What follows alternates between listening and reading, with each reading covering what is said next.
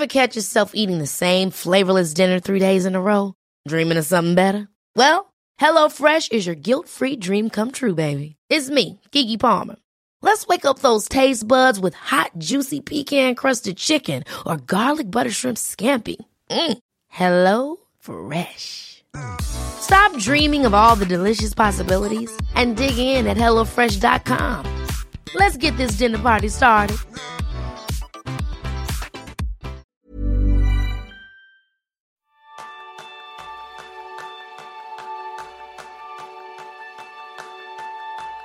Me gustaría ser capaz de comer más sano, hacer deporte a menudo, poder ahorrar o crear cualquier otro hábito sin morir en el intento. Pues ese es el tema principal del programa de esta semana, donde aprenderás cómo crear hábitos productivos duraderos. Bienvenidos a un nuevo episodio de Kenso, el podcast donde descubrirás cómo ser efectivo para vivir más feliz. Soy Kiko Gonzalo, maestro en convertir los hábitos en rutinas.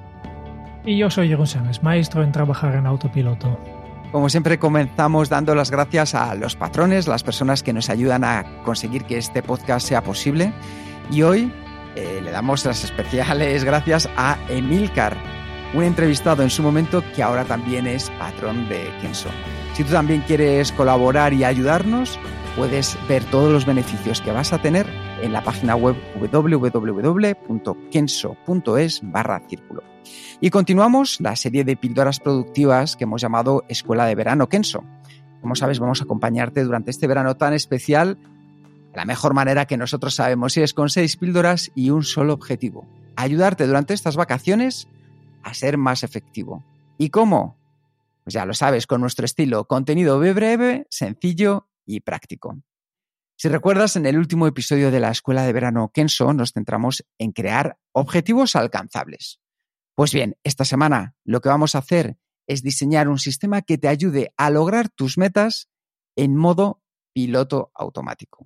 Eh, justo en este episodio de la semana pasada, una de las cosas que hemos hablado es por qué solemos fallar a lograr alcanzar nuestros objetivos. Y uno de estos era la falta de un propósito claro que te motive de verdad a conseguirlos. Lo mismo es aplicable a nuestros hábitos. Porque ¿cuántas veces has intentado de comer sano, practicar deporte varias veces por semana, o leer más libros, dejar de fumar, o estar menos pendiente del correo electrónico, o cualquier otro hábito? Aún más, en la semana pasada hemos hablado de, los buenos propósitos, que hay muchas personas que han hecho, yo creo que 100% de la población, y seguramente 100% de, de nuestros oyentes, en algún momento han intentado de cambiar un hábito. Y tampoco es tan, tan sencillo.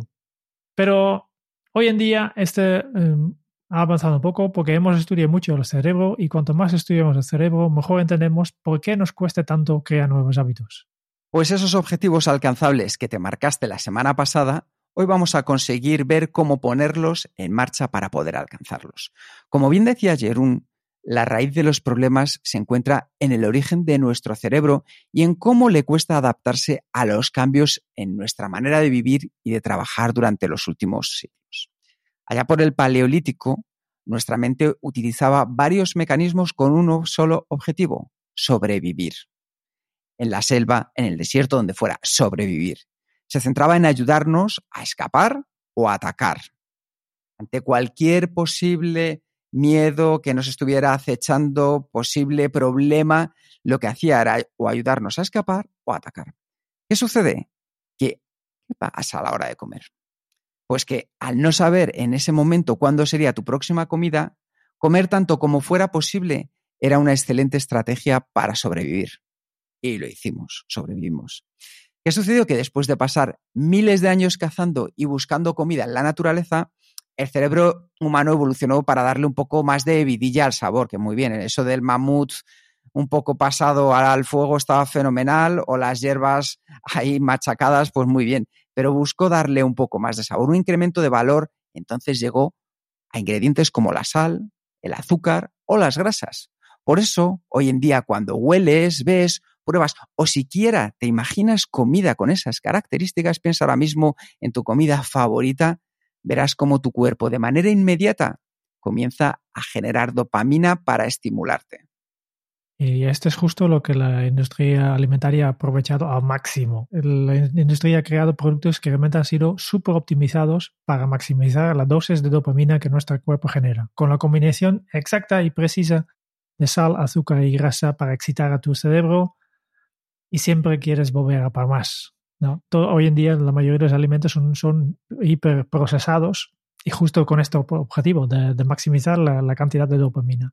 Y lo mismo no solo pasa con, con la comida, también, por ejemplo, los mismos mecanismos de, de engancharte, de, generar dopamina para que tú vuelvas por más, utilizan Netflix, las redes sociales, las empresas de marketing, tu supermercado, ¿no? Y este es simplemente un hecho, ¿no? Que, que aprovechamos un mecanismo que tiene nuestro cerebro para sobrevivir y lo utilizamos por otros fines. La buena noticia es que tú también puedes usar el mismo sistema para engancharte a tus hábitos saludables.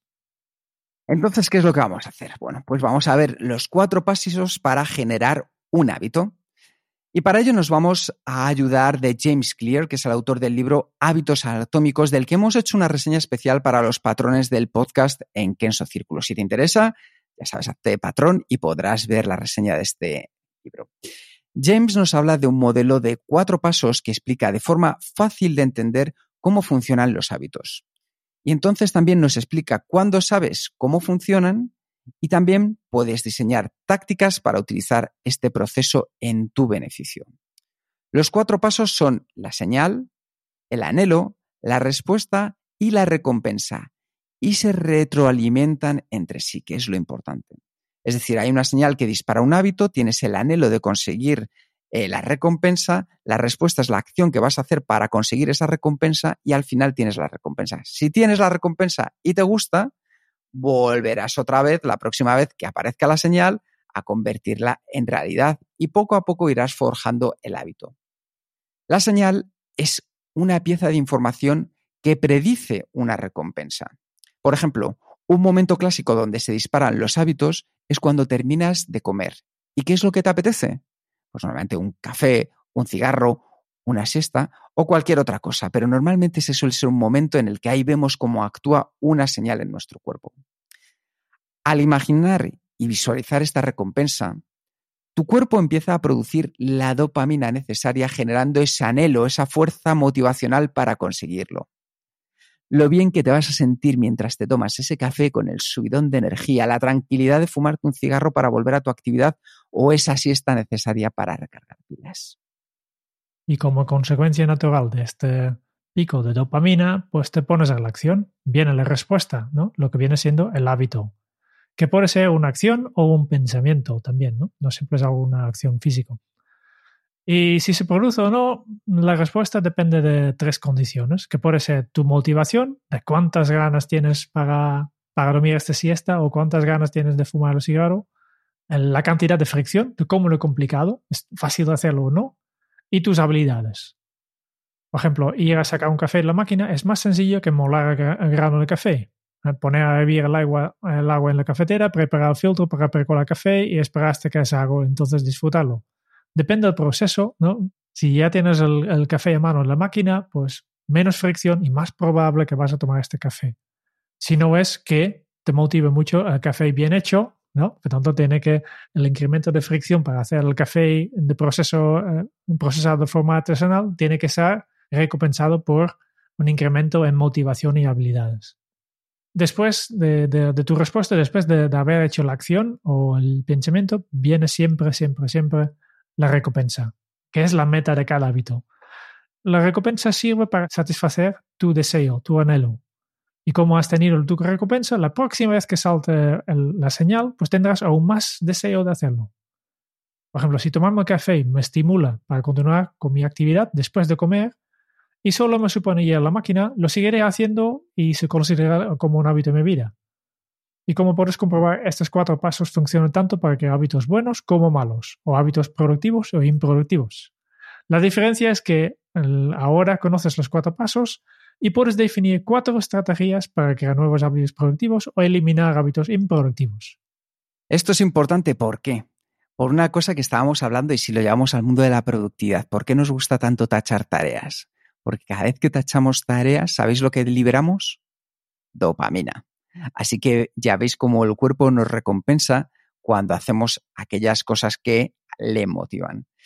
Decía Jerún que hay cuatro leyes, que son las que hablaba James Clear en su libro, para poder poner en práctica un hábito. La primera ley es hacerlo evidente. ¿Qué es lo que vamos a hacer? Pues vamos a utilizar la señal para hacerlo evidente. Una buena estrategia para hacer eso es mediante las intenciones de implementación que ya hemos visto en el episodio anterior.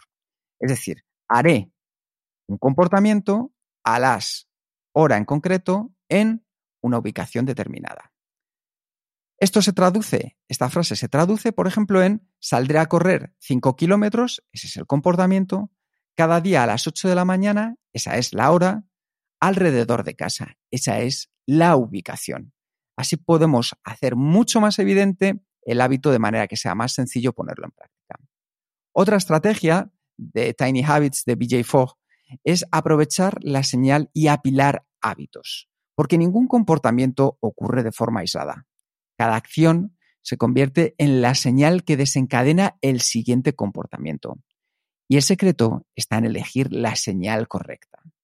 Igual que en el caso anterior, vamos a ver cómo funcionaría.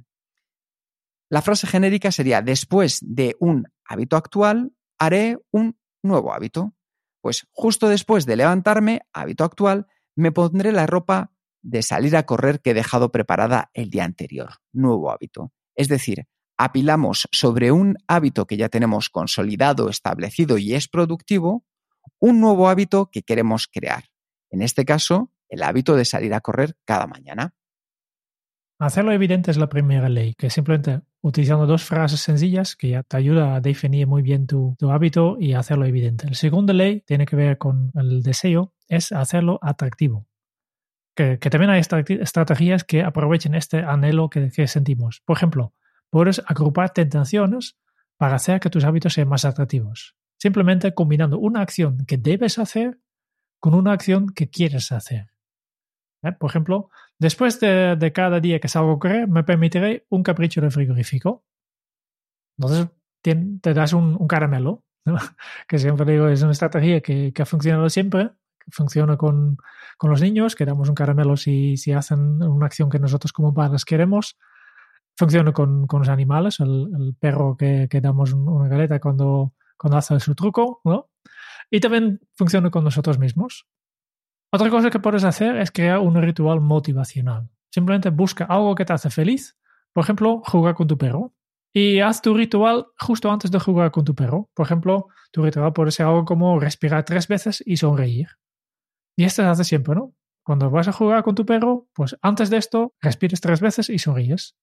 Y de esta manera vas estableciendo un ritual motivacional. Y una vez que está establecido, pues puedes utilizar este ritual también sin tener que jugar con tu perro para ponerte en el mismo estado de motivación. Por tanto, si necesitas sentirte un poco mejor antes de entrar a una reunión, pues simplemente lo que tienes que hacer es respirar tres veces y sonreír. Y como tú en tu mente este ya va, vinculado a una sensación positiva, porque siempre has jugado con tu perro, pues entonces aquí entras ya con, con este, esta motivación. Hiring for your small business? If you're not looking for professionals on LinkedIn, you're looking in the wrong place. That's like looking for your car keys in a fish tank. LinkedIn helps you hire professionals you can't find anywhere else, even those who aren't actively searching for a new job but might be open to the perfect role. In a given month, over 70% of LinkedIn users don't even visit other leading job sites. So start looking in the right place. With LinkedIn, you can hire professionals like a professional. Post your free job on linkedin.com slash people today. Quality sleep is essential. That's why the Sleep Number smart bed is designed for your ever-evolving sleep needs. Need a bed that's firmer or softer on either side? Helps you sleep at a comfortable temperature? Sleep Number smart beds let you individualize your comfort so you sleep better together. JD Power ranks Sleep Number number 1 in customer satisfaction with mattresses purchased in-store. And now, save 50% on the Sleep Number limited edition smart bed for a limited time. For JD Power 2023 award information, visit jdpower.com/awards. Only at a Sleep Number store or sleepnumber.com. Y con esto pasamos a la tercera de las leyes, que es alto fácil. Veréis que las primeras tres leyes, hacerlo evidente, hacerlo atractivo y hacerlo fácil, corresponden a poder implementar un hábito. La cuarta ley que veremos después, que es hazlo satisfactorio, la idea es hacerlo de manera repetida. Cuando hablamos de hacerlo fácil, llegamos a ese momento de la respuesta. Si recordáis, estábamos hablando de señal, anhelo, respuesta y recompensa retroalimentados todos entre sí. Ya hemos mencionado que si se produce o no la respuesta depende de tu motivación y de la cantidad de fricción para hacerlo y tus habilidades. Entonces, ¿qué es lo que tenemos que hacer para que un hábito lo podamos construir de manera sencilla? Algo tan fácil como eliminar toda la fricción para hacer la acción deseada, diseñando tu entorno y manteniendo los hábitos lo más pequeños posibles. ¿Qué queremos decir con eliminar toda la fricción? Pues que todos los potenciales obstáculos que nosotros podamos determinar con ese hábito los tengamos ya calculados de antemano. Por ejemplo, para mí una fricción si quiero salir a correr serán los días de lluvia. ¿Qué puedo hacer ante ese potencial obstáculo que sé que en algún momento va a llegar? Algo tan sencillo como el día anterior, mirar qué tiempo va a hacer mañana y si va a llover, entonces decido una de dos, o me voy al gimnasio y trabajo a cubierto o preparo la ropa para salir a correr, la ropa térmica, las zapatillas especiales. La segunda de las opciones es diseñando tu entorno, es decir, que tengamos un entorno que nos facilite lo máximo posible el poder alcanzar ese hábito. Que todas aquellas cosas, pues por ejemplo, a mí me pasa mucho que me encanta ir a picotear al frigorífico. ¿Cómo puedo mejorar mi entorno? Si cuando voy a hacer la compra llevo una lista y me ciño a ella. De lo contrario, sé que es muy probable que cuando llegue allí coja una bolsa de patatas, coja unas bebidas con refrescos azucaradas y luego cuando tenga ganas y vaya al frigorífico me las voy a encontrar allí, voy a abrir una y ya sabéis que cuando empiezas y abres esa bolsa, hasta que no terminas, no paras. Pues así lo que hago es hacer un entorno que me ayude a que sea más fácil. Y el tercero es mantener los hábitos lo más pequeños posible. Es decir, para conseguir implementar un hábito, no podemos ir a la fase final. Por ejemplo, cuando te sacaste el carnet de conducir al principio, cuando cogiste por primera vez el coche, no saliste a la autopista, ibas a 120 hablando con el copiloto, poniendo y cambiando la radio, ¿no? Ibas muy centrado en hacer unas pequeñas cosas que habías aprendido. Cambiar las marchas, total atención, probablemente estuviste por un circuito cerrado o un circuito que podías controlar y poco a poco, cuando ganaste la habilidad y el hábito, fuiste pasando al siguiente nivel. Así que ya sabes, con esto, estos tres pasos, que es diseñar el entorno, eliminar las fricciones y mantener los hábitos lo más pequeños posibles, podemos hacer que un nuevo hábito sea mucho más fácil de llevar a cabo. Y como ya has hecho tu hábito, ahora te mereces una recompensa. Y es importante para crear este bucle que recibas esta recompensa de forma inmediata o completar el hábito para eh, realmente crear este bucle. No funciona si tendrás tu recompensa de aquí a dos semanas. En el caso de hacer deporte, pues ya sabes cuál es la recompensa, porque tu cuerpo libera de manera automática las hormonas de la felicidad que te hace sentir en maravilla y te piden más. Si te cuesta un poco, también puedes añadir tu propio caramelo, ¿no? Eh, tu propia recompensa al final, ¿no?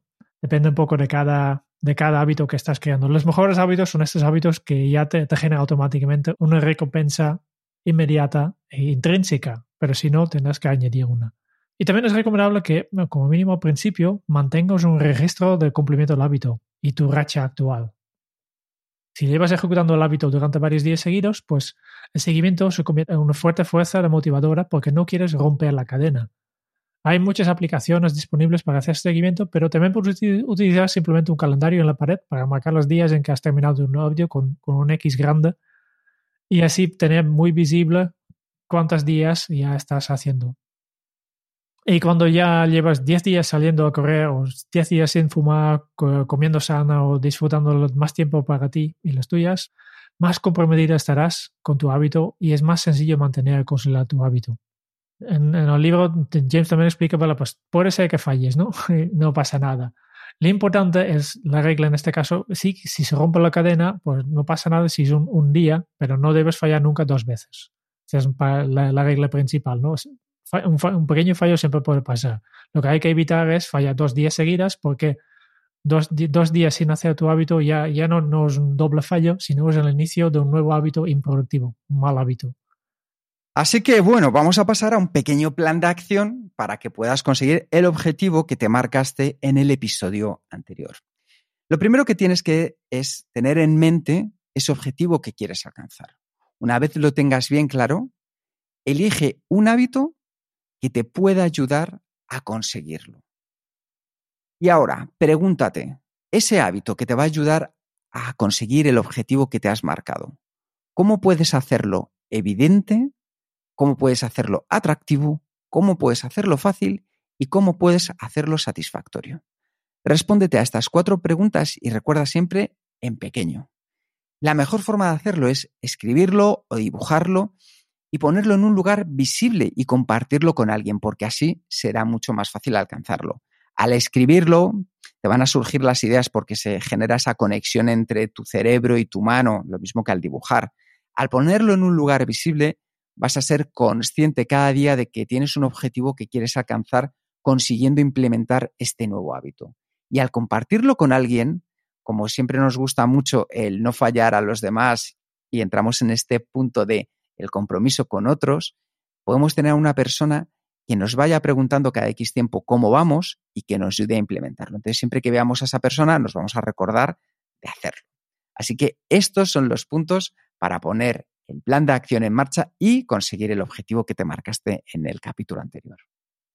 Y con esto ya terminamos el tercer episodio de nuestra escuela de verano, que es una serie especial de píldoras productivas para ayudarte a prepararte para recuperación y, ir a tope un año más cuando vuelvas a incorporarte después de tus vacaciones. Continuaremos la semana que viene con la cuarta entrega y vamos a hablar de un tema que a mí me fascina, es cómo elegir tus herramientas productivas. A ti te apasiona y estoy convencido que a muchas personas también les apasionan las herramientas y las aplicaciones de productividad. Muchas gracias por escuchar el podcast de Kenso. Si te ha gustado, te agradeceríamos que te suscribas al podcast, lo compartas en tus redes sociales o dejes tu reseña de 5 estrellas para ayudarnos a llegar a más oyentes. Y si quieres conocer más sobre Kenso y cómo podemos acompañarte a ti a tu equipo o a tu organización en el camino hacia la efectividad personal, puedes visitar nuestra web kenso.es. Te esperamos la semana que viene en el próximo episodio del podcast de Kenso, donde Kike y Jerún buscarán más pistas sobre cómo ser efectivo para vivir más feliz. Y hasta entonces, ahora es un buen momento para poner en práctica un nuevo hábito Kenso.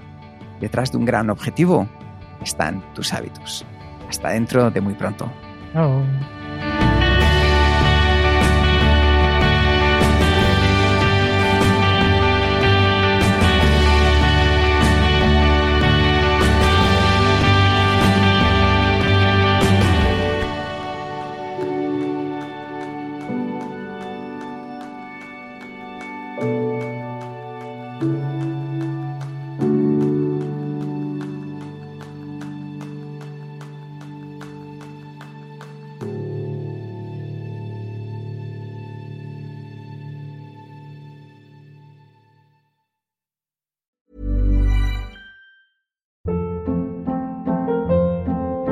Hold up. What was that? Boring. No flavor. That was as bad as those leftovers you ate all week. Kiki Palmer here, and it's time to say hello to something fresh and guilt-free. Hello Fresh. Jazz up dinner with pecan-crusted chicken or garlic butter shrimp scampi. Now that's music to my mouth. Hello Fresh. Let's get this dinner party started. Discover all the delicious possibilities at hellofresh.com.